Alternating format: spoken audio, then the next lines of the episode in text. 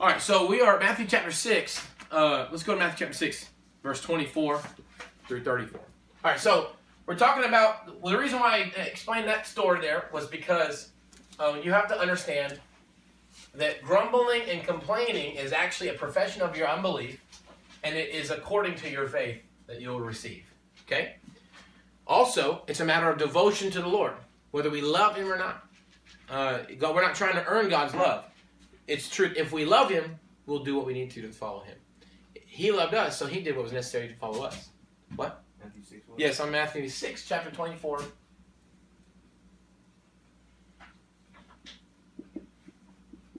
Through 34.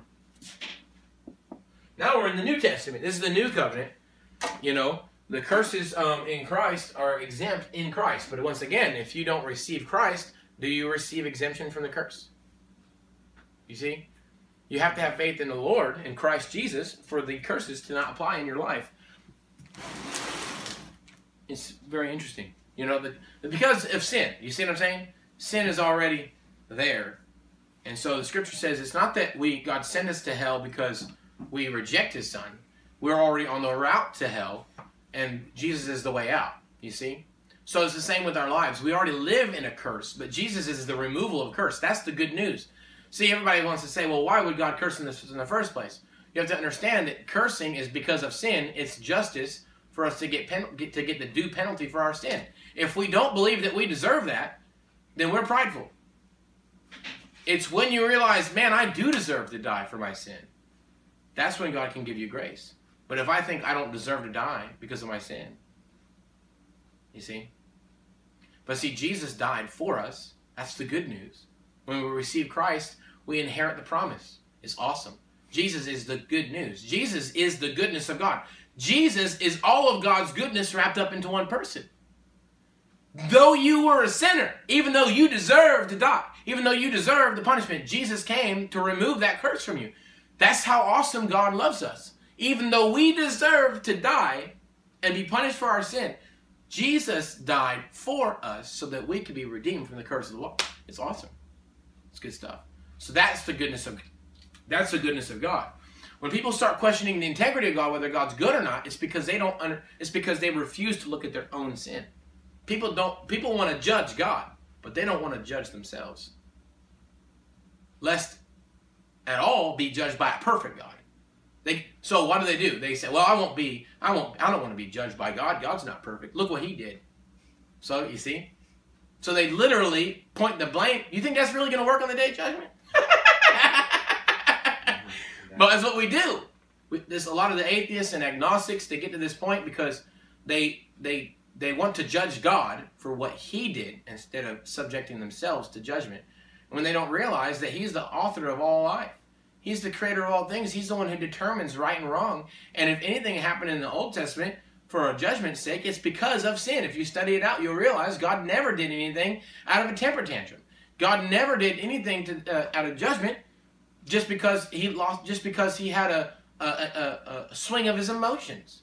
You see, God always did it out of judgment for righteousness' sake because they sinned against God and they got their due. See what I'm saying? They got what was deserved of them. What what, uh, what about Jesus flipping the tables? That wasn't out of a That was out of zealousness for the temple of God. zealousness. Mhm. So that wasn't like uh, emotion. That was righteous anger. That was ri- well. See, that's even different. I don't even like to say righteous anger. So you see, see, Jesus was walk, walking in righteousness. He was blameless. Okay. Only time that your anger is justified is if you're blameless. God is blameless. Scripture talks about how His wrath, wrath is being stored up for those who, who are who are rejecting the Lord. So anger, God's anger, is just. Okay. What is anger? You know, anger is a feeling you feel when you feel like justice hasn't been given. You get angry when you feel like something like like like something like an internal rule has been broken. Right? This is every person has this gauge in their life. What it is, it roots from the tree of knowledge and good and evil. See, anger without wisdom is very bad. The, the, when Adam and Eve ate of the tree of knowledge of good and evil, they became understanding of right and wrong. Therefore, they became angry. This is why Cain became angry and killed his brother.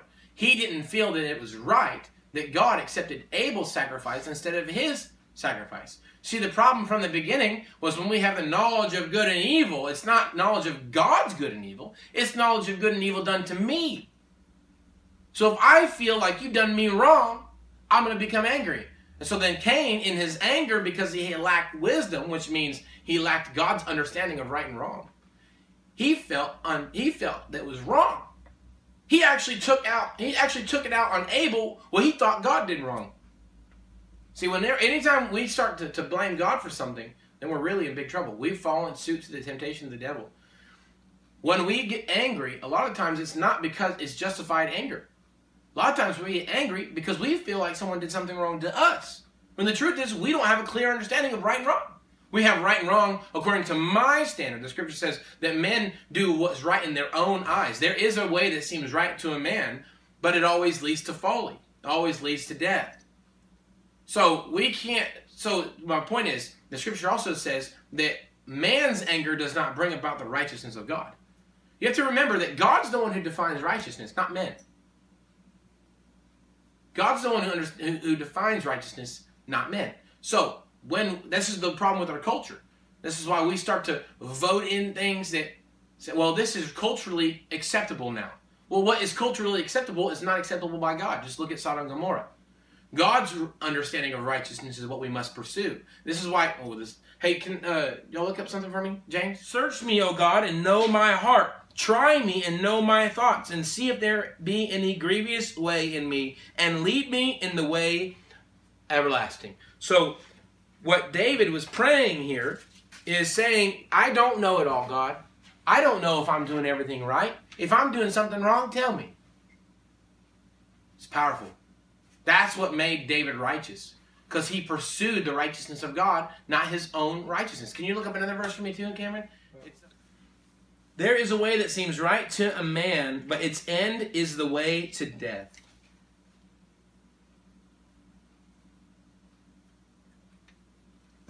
It's very safe, man, in your prayer life to say, I don't know what I'm doing. Mm. It's very safe to say that. It's very safe to say, I don't know what to do. God, teach me. If I'm wrong in this thought process, then correct my thinking. You know? God always honors those who repent. Did you find another one, Cameron? Trust in the Lord. Mm. Oh, this is so good. Guys, this is perfect what we need. Look at this, Proverbs chapter 3. My son, do not forget my teaching, but let your heart keep my commandments. For the length of days and years of life and peace they will add to you. Let not steadfast love and faithfulness forsake you. Bind them around your heart. This is everything we're talking about right now. Steadfast love, whether or not you feel like God's doing you right or not. Steadfast love and faithfulness forsake you. Let bind them around your neck. Write them on the tablet of your heart, for you will find favor and good success in the sight of God and man.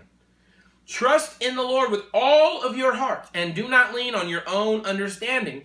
In all your ways, acknowledge Him, and He will make straight your paths. Watch this. Be not wise in your own eyes. Fear the Lord and turn away from evil. It will be healing to your flesh and refreshment to your bones. This is good stuff. All right, you get this?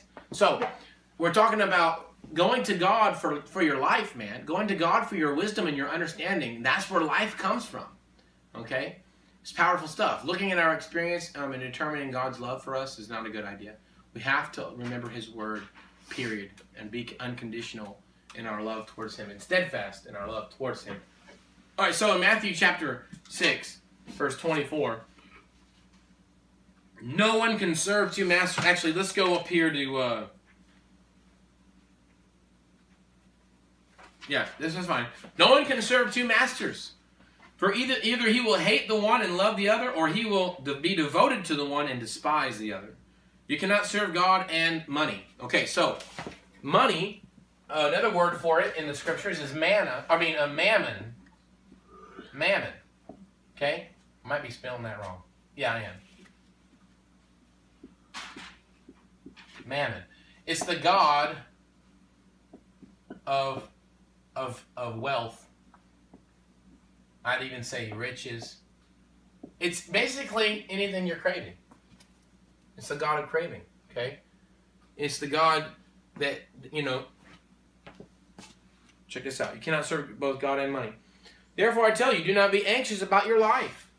So, again, anxiety. The Israelites were anxious about their food and their provision.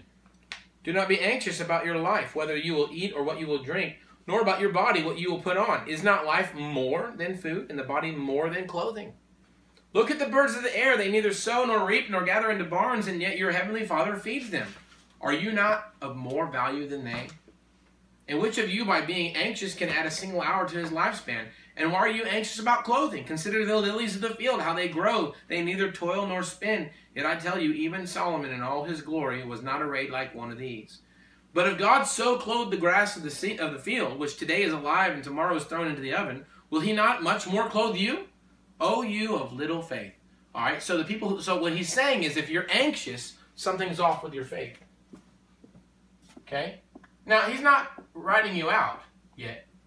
He's just teaching you what's wrong with your faith. Does that make sense? He's not he's not kicking you out. He's not talking to these people saying, I'm going to kick you out now. You see?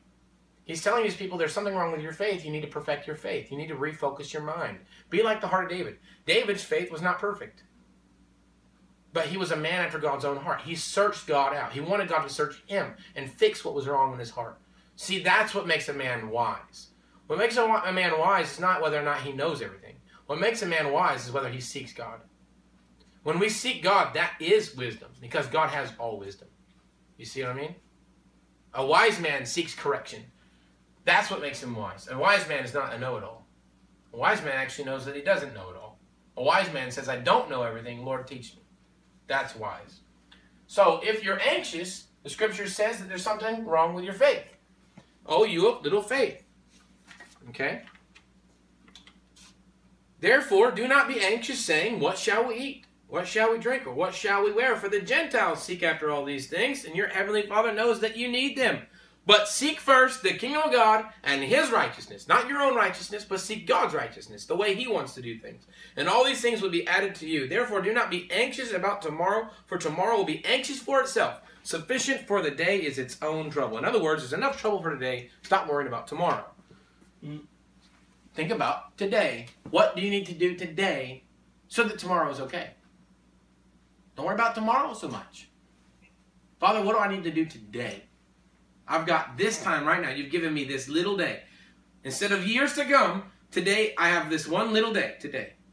Father, what do I need to do to be faithful with today? And the Lord may say, Well, I want you to do this. And the reason why is because God can see. He knows what's down the road. Yeah. So you need to just do what I tell you today. You be faithful with what I gave you right now. Stop worrying about tomorrow. Stop worrying about where you're going. Now, God might give you glimpses of that. Don't get me wrong. Sometimes God does give us glimpses of that. But for the most part, He just wants you to deal with today. Yeah. Okay? Why? Because you can't get to, to tomorrow without today. And if I'm always focused on tomorrow, I'm never going to take care of today. I got to take care of today so that tomorrow will be good. So that tomorrow will be set up for success. If I'm not faithful today. So anxiety really has to do with, oh, what's going to happen in the future? Stop worrying about the future. You know? God, now, don't get me wrong. You have a future. We're just not supposed to be worried about it. It's good stuff. Found the other verse, uh, Proverbs sixteen twenty five. That's good. That's good. So that was Proverbs sixteen twenty five. So these two verses are um,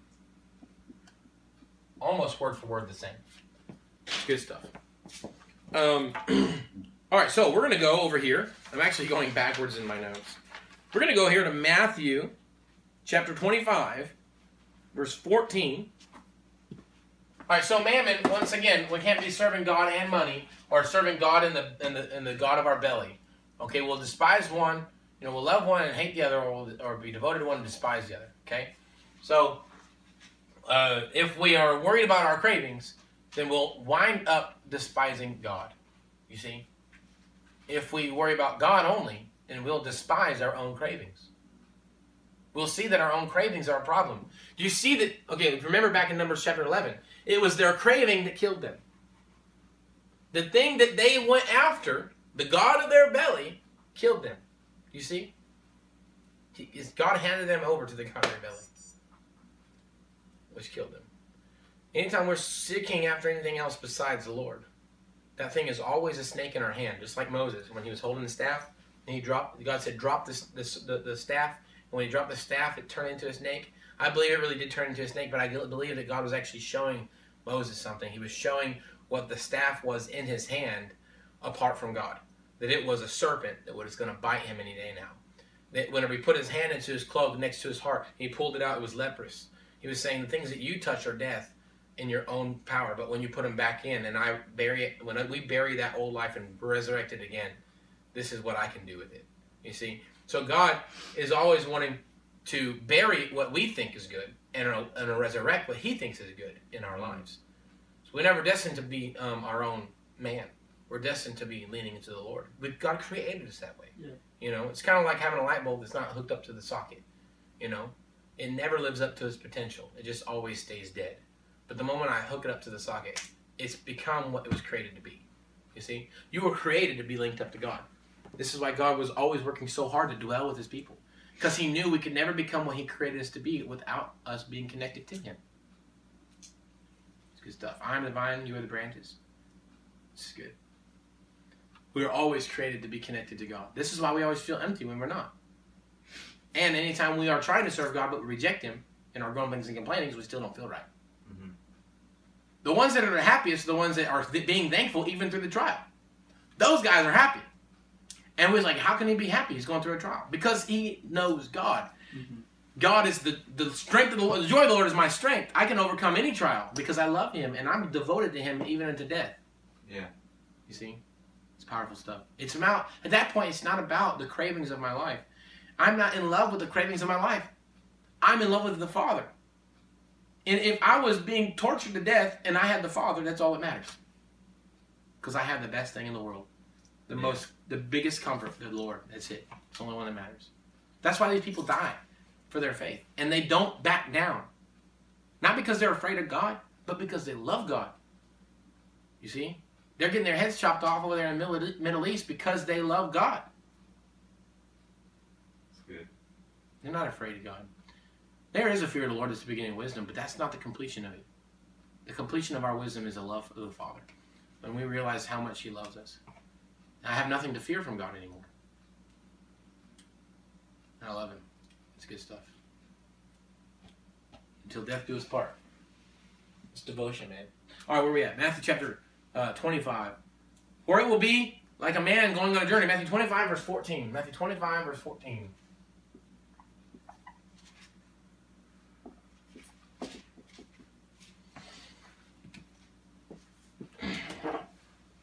For it will be like a man going on a journey who called his servants and entrusted to them his property.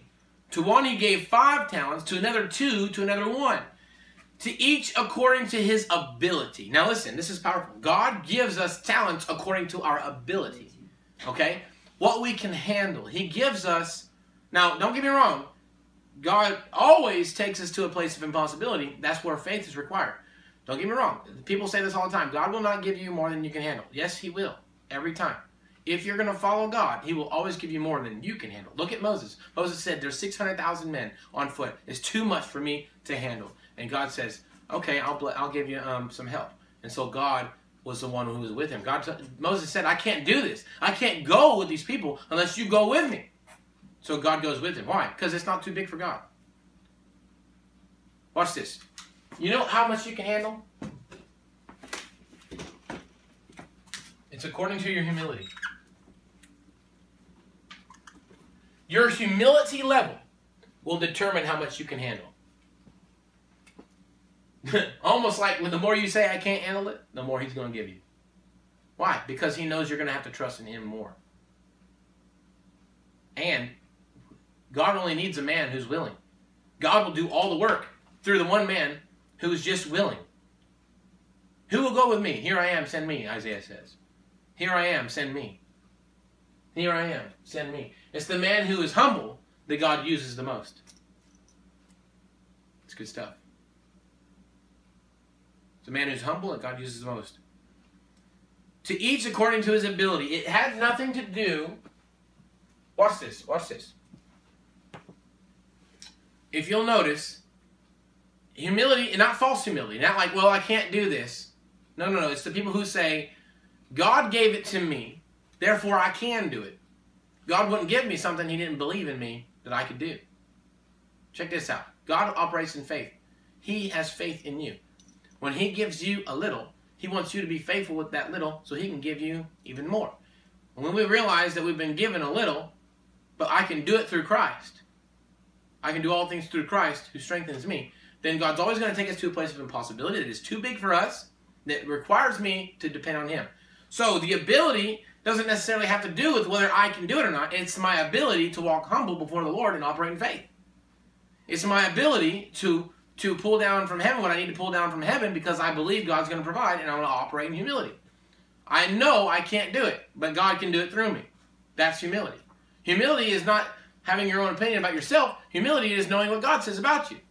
So if God gives me one talent, I know that I can do it, even though I probably couldn't do it if He didn't tell me I could do it because that, even that one talent would be too much for me. You see? Can you explain the scripture to me? Hmm. So, if you think you're standing firm, be careful that you don't fall. No temptation has overtaken you except what is common to mankind. And God is faithful. He will not let you be tempted beyond what you can bear. But when you are tempted, He will also provide a way out so that you can endure it. All right, he's talking so about. It says, so beyond what you can bear. What is what is he talking about there? He's talking about your temptation to sin. Okay. You will not be tempted to sin beyond what you can handle, beyond what you can bear. In other words, there is no sin, temptation that comes your way that you can't overcome. Amen. But what about the world? What about the world? What about the things of the world that are that are hard to bear? Well, that's not talking about. That's not what that verse is talking about. That verse is. See, most people take that scripture and they automatically think that it talks about well, if something happens in your life, a catastrophe, God God wasn't going to put that on you more than what you can handle. That's not the case. See, here's the thing: if God sends anything on you, you can't handle it. You hear what I'm saying? Mm-hmm. If God was to send something on you, you cannot handle it. You will die. Okay? And you can look in that Old Testament. When God gave him the quail, and it says that he got angry with them and mm-hmm. struck them down, they couldn't handle it. They died. See? So when he in this passage you're reading, it's not talking about trials that come your way. It's talking about temptation to sin.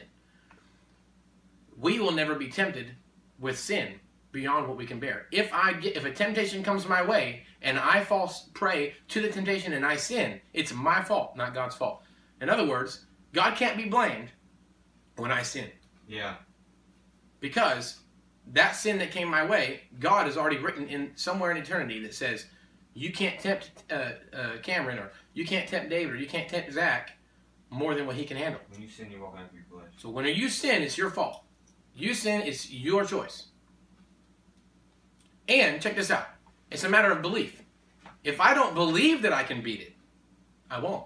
Yeah. This is why the scripture says the righteous shall walk by faith. I can't walk in righteousness without believing that I am righteous. Okay? If I believe I'm destined to sin, then when the temptation comes, I will sin. Because I don't think I can I can beat it. That's what it used to be when I was walking in uh, sin with pornography so heavy. You know, every time I got tempted, I, I thought to myself, it's too late. It's, it's a done deal. I, I'm already going to mess up. It's, I'm already down the road. I'm slippery slope. I can't get up again. Why? Because I believed that. It was the moment that I believed I could win. That's when I started winning. When I believed, when I actually believed, see, the thing is, I had believed a lie that I was trapped. That's what addiction is it's a lie. Now, don't get me wrong, and I'm not saying people aren't in bondage. I'm saying people are in bondage to a lie. Okay? If I believe in the lie that I have to sin, then I will sin, be according to my faith. If I believe that I will be righteous, if I believe that I will overcome by the word of the Lamb and by the by, by the by the word of the, of the uh, by the blood of the Lamb and the word of my testimony, I will overcome. And this is what overcomes the world: our faith. When I believe that I can win, that's when I win. Yeah. If I don't believe I'm going to win, then I'm like these people in, in Israel, that, um, the Israelites that were in the desert, that went into the land of Canaan, saw the giants, and said, "We can't win." What happened to them? They didn't win. They stayed in the wilderness. But the people who said we can win lived 40 more years and went and took the land. Most of the time, winning ain't easy. Winning ain't easy. It's true. It's going to take a fight. It's going to take sacrifice. God never said it was going to be easy. He Yeah. said, it's interesting. You know, there was different things in our lives that God completely like win- wins for us, but we still have to be obedient. If they didn't obey the Lord, then He wouldn't have won for them because they couldn't have. They weren't operating in faith. But if they operated in faith, then God would win for them. Then after that, after like for instance, Exodus chapter fourteen, you see that the people. Uh, it says, "Why are you, why are you complaining against me? Stand still." In other words, shut up. Stop complaining. And you'll see the deliverance of the Lord today. The Egyptians you see today, you'll never see again, for the Lord will fight for you. And he says, Why are you just standing there? Go forward. So now they so they were told to be quiet. Why? Because their their speech was speaking death. Be quiet. Stop it. Stop talking death. Trust me. Now do what I tell you. Mhm. If they hadn't parted the Red Sea, if they hadn't gone forward into the impossibility, because see, the Red Sea was impossible. It was impossible for them to win. The Egyptians were coming on their chariots, 600 um, chariots. They were going to kill all these people. Then he, God said, Now do what I tell you. Trust me, you will win, but now do what I tell you. If they didn't do what he told them, they would have lost. They would have they would have died because they disobeyed the word of the Lord. But God said, All right, go forward. Put your put your staff in the sea. And the sea parted. They started walking across dry ground. Then the Egyptians followed them, and then the sea came back together again and destroyed the Egyptians. Okay? So you have to see that in that moment, God said, Shut up, be still, stop it, stop talking death, listen to me. I'm going to beat these guys for you. You just got to do what I tell you to do. Mhm. So faith was completed by action. First, be quiet. Listen, get the word of the Lord. Be quiet, stop talking your death, stop believing a lie. Listen, I'm going to win. That's faith. Believe the word I just told you. I'm going to win. You're going to win. You are going to win. Now, here's the way out. But they had to be quiet so they could hear God, so they could find out the way out. Yeah. Seek him. Then they, so what was right in their own eyes was, we're going to die. But what was right in God's eyes was, I will part the sea for you. You see, what happens is God always takes us to a place of impossibility. Mhm. But even in that place of impossibility, it's not too much for us if we'll just trust Him. You see?